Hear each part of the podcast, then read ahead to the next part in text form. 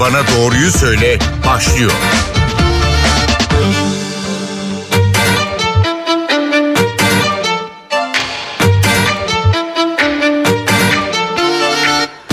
Merhaba NTV Radyo'da Doktor Bana Doğruyu Söyle başladı. Ben Zeynep Gül Alp. Türkiye'de en çok kullanılan ilaçlardan biri antibiyotik. Yazılan 3 ilaçtan birinin antibiyotik olduğu belirtiliyor ve hastalar da antibiyotik kullanmadan iyileşemeyeceklerini düşünüyor uzmanlara göre. Peki antibiyotik kullanımı neden bu kadar yüksek? Antibiyotik hangi durumlarda kullanılır ve sık kullanıldığında nasıl etkileri olur? Vücutta nasıl bir direnç gelişir ve acaba kullanıldığında antibiyotik yerine geçen başka bir şey var mı? Bugün merak ettiklerimizi iç hastalıkları uzmanı Profesör Doktor Murat Hakan Terekeci'ye soracağız. Hocam hoş geldiniz yayınımıza. Hoş bulduk. Teşekkürler. İyi yayınlar diliyorum. Teşekkür ederiz. Önce hemen Türkiye'de antibiyotik kullanımı neden bu kadar yüksek? Bunu sorarak başlayalım. Antibiyotik neye iyi geliyor? Antibiyotiksiz hastalık iyileşmez algısı nereden geliyor? Bize anlatır mısınız?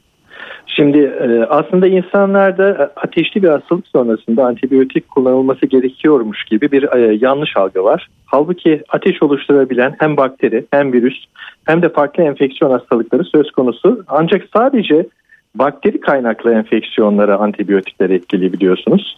Dünyada, Avrupa'da ve ülkemizde son yıllarda çok ciddi bir şekilde bilinçsiz antibiyotik kullanımına karşı kampanyalar yürütülüyor.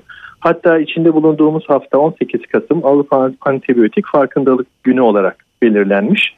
Ee, zamanında yapılan çalışmalar neticesinde e, Türkiye'de 200 milyon, 250 milyon kutu civarında antibiyotik kullanılırken aslında günümüzde bu 170 milyon kutuya kadar düşmüş. Ve antibiyotikler de e, Türkiye'de ilaca ayrılan pay %11'den %3'e gerilemiş. Aslında bayağı ciddi bir başarı elde edilmiş durumda.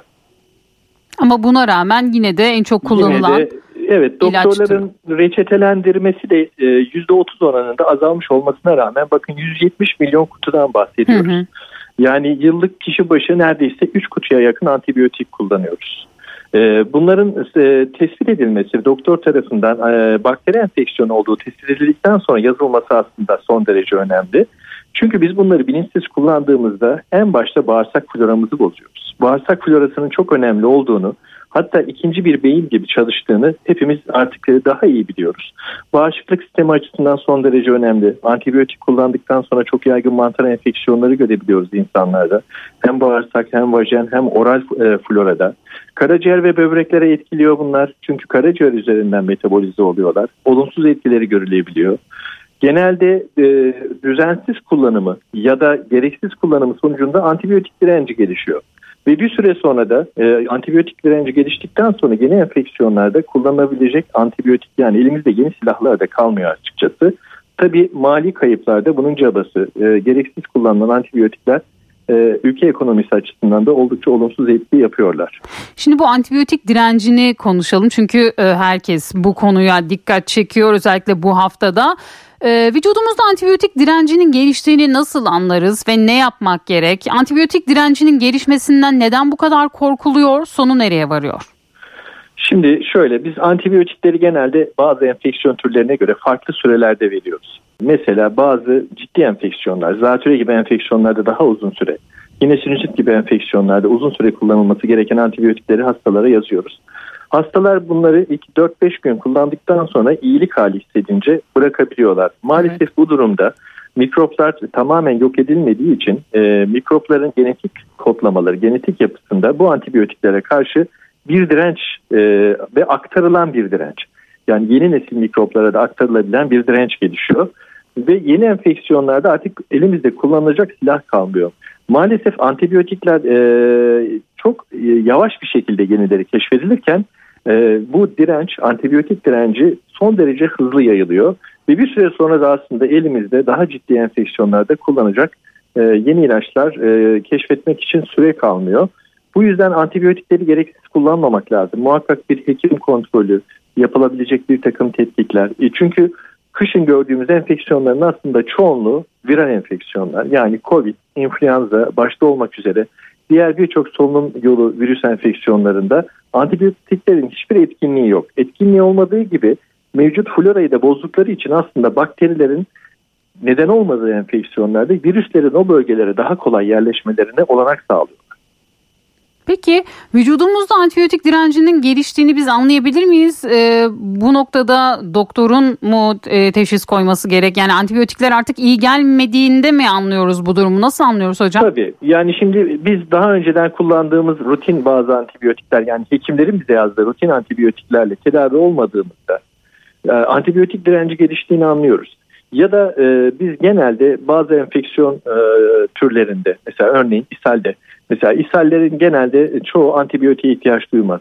İshallerde kullanabileceğimiz antibiyotiklerin aslında sınırlı kullanımı var. %20 e, civarında maksimum antibiyotik gerektiren ishaller geliyor başımıza. Ve biz buralarda e, kültür antibiyogram dediğimiz bir takım kültür testleri yapıyoruz. Yani bunu boğazdan da e, alabiliriz, e, gayitadan alabiliriz, idrardan alabiliriz ve buralarda antibiyotik direncini görüyoruz ve son dönemde yaptığımız testlerde çok fazla antibiyotiğe karşı direnç görüyoruz zaten.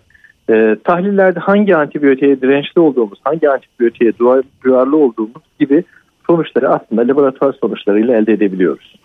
Peki şimdi az önce de belirttiniz e, farklı hastalıklar için farklı antibiyotikler yazıldığını. Bunu tekrar sormak isterim. Her hastalığın antibiyotiği farklı mı? Ee, iyileştikten sonra ilacı kesmek doğru mu ya da ara verip sonra tekrar başlamak bunlar doğru şeyler mi ya da doğru yapılan yanlışlar mı? Şimdi her antibiyotik e, her e, enfeksiyona etkili değil tabii ki. Mesela idrar yolu enfeksiyonu için kullandığımız üst solunum yolu için kullandığımız ve zatürre için ya da sinüzit için daha dirençli ya da daha zor tedavi edilebilir bölgelerin enfeksiyonlarında daha uzun süreli ve daha seçilmiş antibiyotikleri kullanıyoruz. Genelde antibiyotikleri kullanılmaya başladığında 3-4 e, gün içerisinde etkinlik başlıyor ve hasta kendini iyi hissediyor ve şöyle diyor antibiyotiği uzun süre kullanmam e, iyi olmayabilir ya da farklı nedenlerden dolayı antibiyotiği bıraktığı zaman işte hem enfeksiyon iyileşmiyor hem de antibiyotik direnci gelişiyor. Arada tekrar yeniden başlaması aslında bize çok fazla bir şey kazandırmıyor. Kesintisiz olarak, kesintisiz olarak o antibiyotiklerin tavsiye edilen süre kadar kullanılması gerekir. Yani 10 gün, son gün, 2 hafta ise 2 hafta gibi e, rutin kullanmak gerekiyor. Ve dediğim gibi her e, bölgenin antibiyotiğinin hekim tarafından farklı gruplar içerisinden seçilmesi gerekir. Şimdi şunu sık sık duyarız. Ee, evde kalan bir antibiyotik vardır. Aynı rahatsızlığı tekrar yaşadığını evet. hissederler. Ben o evet. evdeki antibiyotiği içeyim ya da yakınındakine evde antibiyotik var onu vereyim onu iç gibi böyle söylemler duyarız. Kesinlikle Kişiler yanlış. arasında buna Kesinlikle. edersiniz. Çünkü şöyle enfeksiyonun viz, viral mi e, bakteriyel mi kaynaklı olduğunu kendimiz evde e, bilemeyiz. Yani çok basit bir okuldan e, çocuklar tarafından getirilmiş bir viral enfeksiyonda dediğim gibi bakteri e, enfeksiyonu olmadığı için antibiyotiğin hiçbir faydası olmaz. Olmadığı gibi işte karaciğer, böbrekle alakalı sorunlar teşkil edebilir. Florayı bozabilir. Yani bizim kullandığımız bir antibiyotik florayı öyle bir bozuyor ki bunun tamiratı gerçek anlamda yıllar gerektirebiliyor. Ve bunlar da bizim vücuda aldığımız birçok faydalı maddenin emilimini bile bozabiliyor ve bağışıklık sistemimizi de zayıflatabiliyor. O yüzden hiçbir zaman komşumuzdan antibiyotik almayalım ya da e, komşumuza e, vermeyelim. Yarım kalmış antibiyotiklerin zaten dozu eksiktir. Hiçbir şekilde ezbere kullanmadan muhakkak bir sağlık kuruluşunda bir hekim tarafından muayene edilmemiz gerekmekte. Ve ilacı da kafamıza göre bırakmayalım. Yine hekimin tavsiyesine e, uyarak hem, bitirmemiz hem gerekiyor. Hem başlamayalım tedavi. hem bırakmayalım evet. demek aslında doğru olur.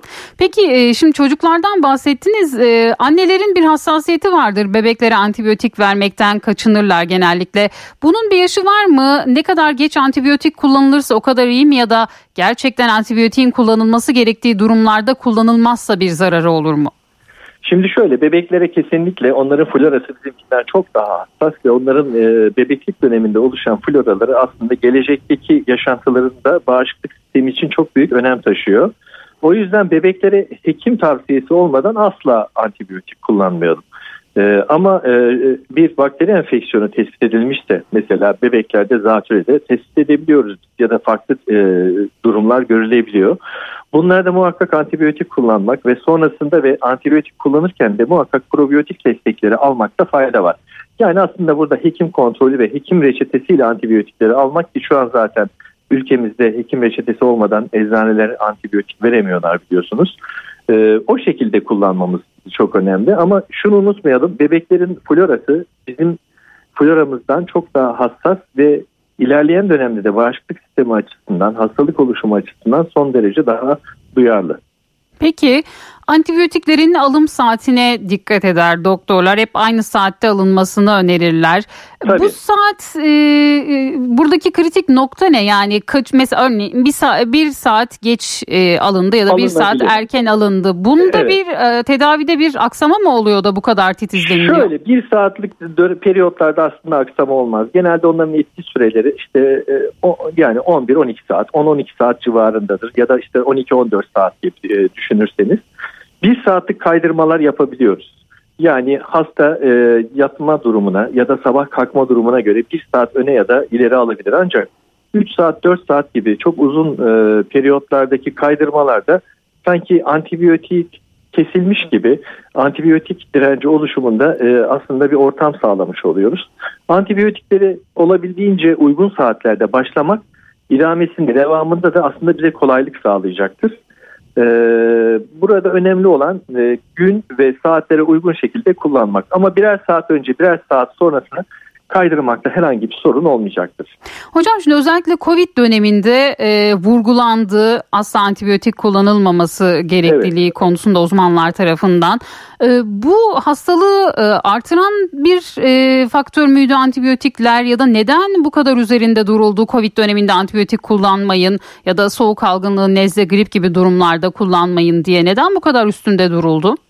E, şimdi şöyle e, Covid-19 enfeksiyonu biliyorsunuz bir virüs enfeksiyonu ve antibiyotik tedavisinin e, bu enfeksiyonda yeri yok. E, e, aynı zamanda bağışıklık sistemini zayıflatan ve bağışıklık dengesini bozan bir hastalık. Antibiyotikleri aldığımızda bizim ilk başımıza gelecek şeylerin öncesinde floranın bozulması yer alıyor. Bağırsak florası bozuluyor. Yani bizim bağışıklık sistemimiz için en temel şeylerden birisi bağırsak florası. Biz şimdi bağırsak florasını ve vücuttaki mukoza dediğimiz o ağız içinden başlayan ve anüse kadar giden mukozayı bozuyoruz. Bağışıklık sistemini bozmuş oluyoruz aynı zamanda ve diğer virüslerin orada çoğalmasını ve daha etkin hale gelmesini de kolaylaştırıyoruz. Hiç faydası olmayacak bir şeyi alarak aslında vücut yapımızı bozmuş oluyoruz. Bir şekilde de virüslere daha kolay çoğalabilecekleri bir ortam sağlıyoruz. O yüzden de e, hastalıkların viral bakteriyel ayrımını yapmadan e, muhakkak ki antibiyotik kullanmamamız gerekiyor. Peki antibiyotik yerine ne kullanılabilir? Antibiyotiğin bir alternatifi var mı? Bir gıda ya da bir bitki var mı? Bir öneriniz olur mu? Mesela e, kuru dutun antibiyotik etkisi yarattığı söylenir hep. Bu doğru mudur? Ne dersiniz? Yani şöyle ben bitki tedavileri uzmanıyım aslında aynı zamanda. E, kuru dutun e, herhangi bir bakteriyel enfeksiyonu tamamen yenebilme ihtimali aslında yok. Bir takım e, idrar yolu enfeksiyonunda kullanılan takviyeler var. E, bunlar gerçekten hafif enfeksiyonlarda denenebilir. Ancak antibiyotiklerin yerini tutabilecek şu an doğada e, anti-enflamatuar dediğimiz e, bağışıklık sistemini güçlendirebilecek yani antibiyotikler aslında destek olabilecek bir takım şeyler var ama antibiyotiklerin yerini tutabilecek bir bitkisel destek maalesef yok. Peki ee, çok kısa kısa madde madde bize anlatın desek gereksiz antibiyotik kullanımının en büyük zararları neler? En çok hangi organları etkiliyor? Bize sır, e, madde madde sıralar mısınız? Çok kısa da bir süremiz kaldı. Şimdi antibiyotikler karaciğerde metabolize oldukları için en çok karaciğeri etkiliyorlar. Ee, genel olarak kullanım süresinde etkileyebilecekleri gibi tek bir antibiyotik dozuyla bile istenmeyen bir takım reaksiyonlar vücutta da görülebilir. Daha sonra atılım yollarından böbrekler etkilenebilir. Ee, bununla birlikte aslında birçok organı etkileyebilirler ama en sık bu iki organı etkiliyorlar. Ee, bir takım e, flora bozukluğu başta olmak üzere, flora bozukluğu başta olmak üzere özellikle e, vücuttaki bağışıklık sistemi üzerine de e, olumsuz etkileri var. Mantar enfeksiyonlarının vücutta çoğalmasını sağlıyorlar. Aynı zamanda ve antibiyotik direnci oluşturarak gelecekte kullanabileceğimiz antibiyotiklere e, duyarlılığımızı maalesef yok ediyorlar. E, aynı zamanda bir takım takviyelerin de aslında e, antibiyotiklerle alınırken çünkü dikkat edin enfeksiyonlarda biz e, antibiyotik kullanırken bir takım takviyeler de alıyoruz. Özellikle kalsiyum takviyelerini antibiyotiklerle arasında 4 saat olması gerekiyor. Çünkü e, kalsiyum takviyeleri e, işte kinolonlar dediğimiz, tetrasiklinler dediğimiz antibiyotiklerle etkileşebiliyorlar. Yine aynı şekilde çinkoda e, bazı antibiyotiklerin emilimini azaltabiliyor mesela. Bunları alırken de araya 4 saat koymamız lazım. E, C vitamini yine bazı antibiyotiklerin etkilerini artırabiliyor. Araya 4 saat koymamız lazım. Sarı kantaron e, yine aynı şekilde etkileyebiliyor ve en çok kullandığımız idrar yolu ve ishallerde kullandığımız ciprofloksasin dediğimiz etken maddesi eğer çok kahve tüketiyorsak kafeinin etkisinin uzamasına yol açıyor. Böyle bir durumda daha az kahve tüketilmesini ben hastalarıma açıkçası öneriyorum. Peki çok teşekkür ediyoruz bize vakit ayırdığınız ve bilgilendirdiğiniz ben için. teşekkür ederim. Çok sağ olun. İyi yayınlar dilerim. Çok teşekkürler. NTV Radyo'da Doktor Bana Doğruyu Söyledi. Bugün gereksiz antibiyotik kullanımının vücuda verdiği zararları konuştuk. Konuğumuz iç hastalıkları uzmanı Profesör Doktor Murat Hakan Terekeci'ydi. Haftaya farklı bir konu ve konukla tekrar bir arada olmak dileğiyle.